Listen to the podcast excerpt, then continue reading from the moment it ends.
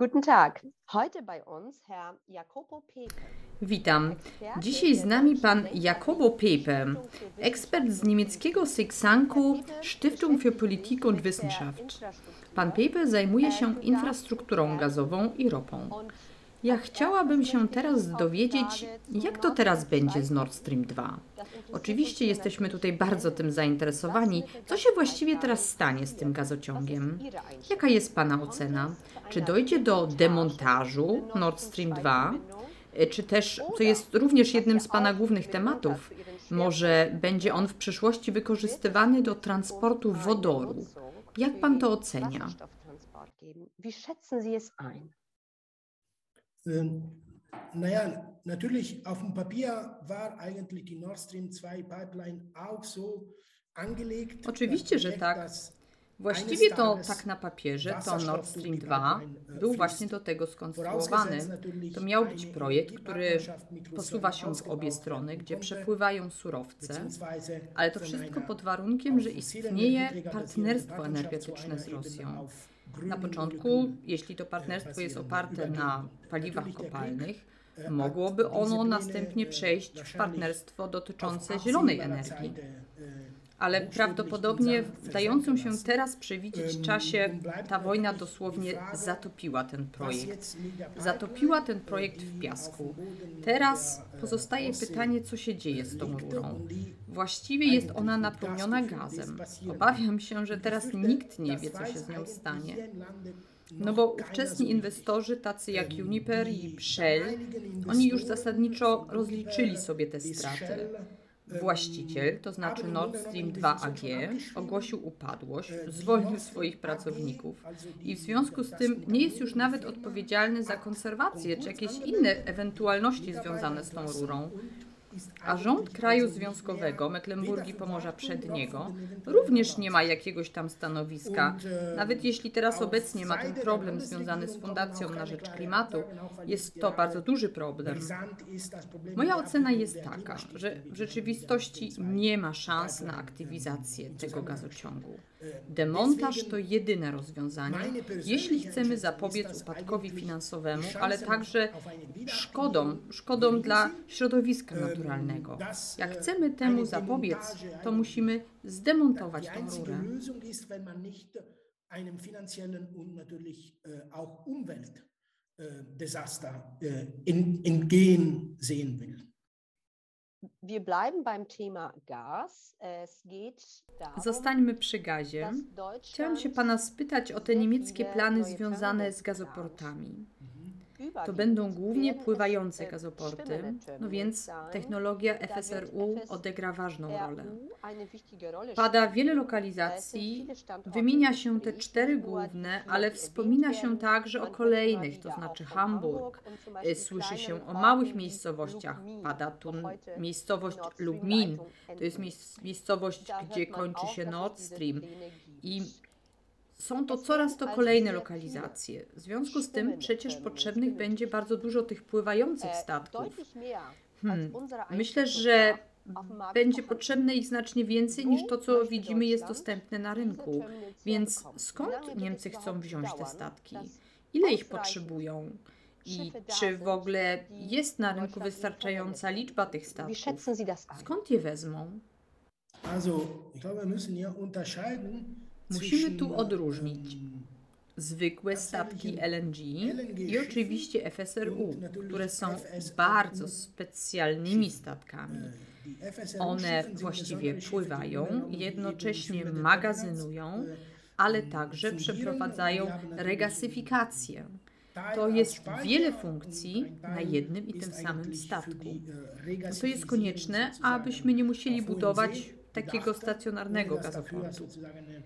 Przebudowa takich statków, mam tu na myśli te stare statki LNG, na FSRU nie jest problematyczna. Z tego względu nie widzę problemu w perspektywie średnio i długoterminowej. Natomiast w krótkim okresie Niemcy czarterowały już trzy z czterech dostępnych statków. Każdy z nich może przekazać jakieś 5 miliardów metrów sześciennych gazu. Obecnie przewiduje się, że te pierwsze będą gotowe na 2023 i 2024 rok. Oczywiście one nie wystarczą nam na zimę. Uważam jednak, że rząd federalny będzie nalegał, aby w późniejszym okresie również te stacjonarne gazoporty, te na lądzie, były gotowe do 2024 i 2025 roku. Ale to nie jest ten wielki problem, bo dużym problemem jest sam gaz skroplony. W związku z tym no nie ma go obecnie ani ze Stanów Zjednoczonych, ani z Kataru. Nie ma go teraz dla Niemiec. Na przykład nie ma go w perspektywie krótkoterminowej. W związku z tym może nie być w ogóle takiego rozwiązania w przypadku tych gotowych urządzeń pływających, bo nie będzie gazu skroplonego. Auch bei fertiggestellten Floating Terminals eigentlich darstellen könnte. Bedeutet das, czy to oznacza, że obietnica, którą złożył Olaf Scholz tak krótko po rozpoczęciu rosyjskiej inwazji na Ukrainie, może się nie udać, ponieważ nie ma wystarczającej ilości gazu skroplonego dla Niemiec? Ja powiem, że tu sądzę, że musimy dokonać pewnego rozróżnienia. Dopóki Rosjanie będą nadal dostarczać gaz, a my będziemy mogli napełniać nasze magazyny gazu, oczywiście wtedy możemy sobie poradzić, nawet z tymi małymi ilościami. Wtedy możemy zastąpić częściowo dostawy z Rosji. Problem pojawia się natomiast wtedy, a to już Komisja Europejska przyznała, że jeśli w najbliższych miesiącach nastąpią nagłe zakłócenia w dostawach z Rosji. Oczywiście jest to tak, że tych ilości nie możemy teraz szybko nabyć. One nie są wystarczające. A nawet jeśli je kupimy, to ten gaz będzie bardzo drogi, bo trzeba go będzie kupić na rynkach spotowych. Ceny będą wysokie. Dann möchte ich äh, auf Następnie chciałabym z Panem porozmawiać o wodorowych planach Ukrainy. Bo przed wybuchem tej wojny była taka współpraca z Niemcami. To były takie plany, były takie rozważania, ale dotyczyły one zielonego wodoru. My z naszych własnych źródeł wiemy, że Ukraina planuje teraz inną strategię wodorową. Chodzi tu o wykorzystanie elektrowni jądrowych do produkcji wodoru. Czy jeśli w takim razie Ukraina zostanie przy tych, przy tych planach i będzie wykorzystywać energię jądrową, do produkcji wodoru, czy wtedy współpraca wodorowa z Niemcami zostanie nadal aktualna?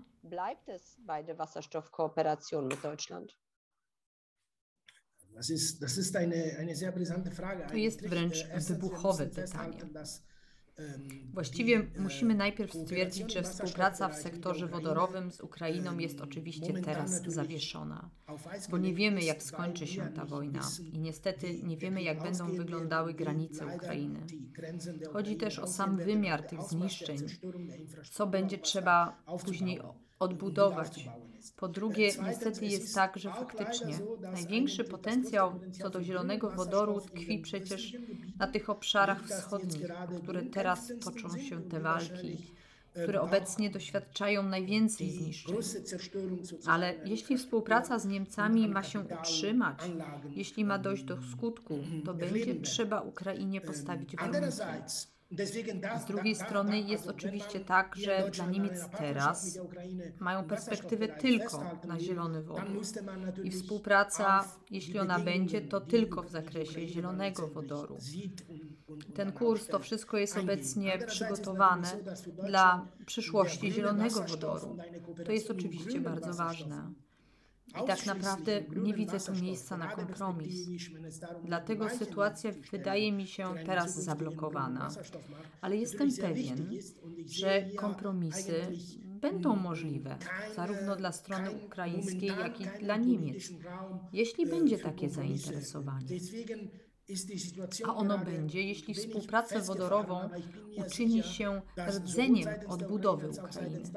Wtedy będzie to interesujące eines Wiederaufbaus des Landes weiterhin besteht, natürlich äh, Kompromisse auf beiden Seiten eingegangen werden muss. Äh, dann zu der Tak, więc wróćmy z powrotem do Niemiec i do własnego wydobycia gazu i ropy naftowej tu w Niemczech. Jest to gorąco dyskutowane. Chodzi o odwierty na Morzu Północnym, ale także te dyskusje na temat wydobycia gazu na lądzie. Czy jest w tym potencjał? Jak pan to ocenia? Jakie są możliwości?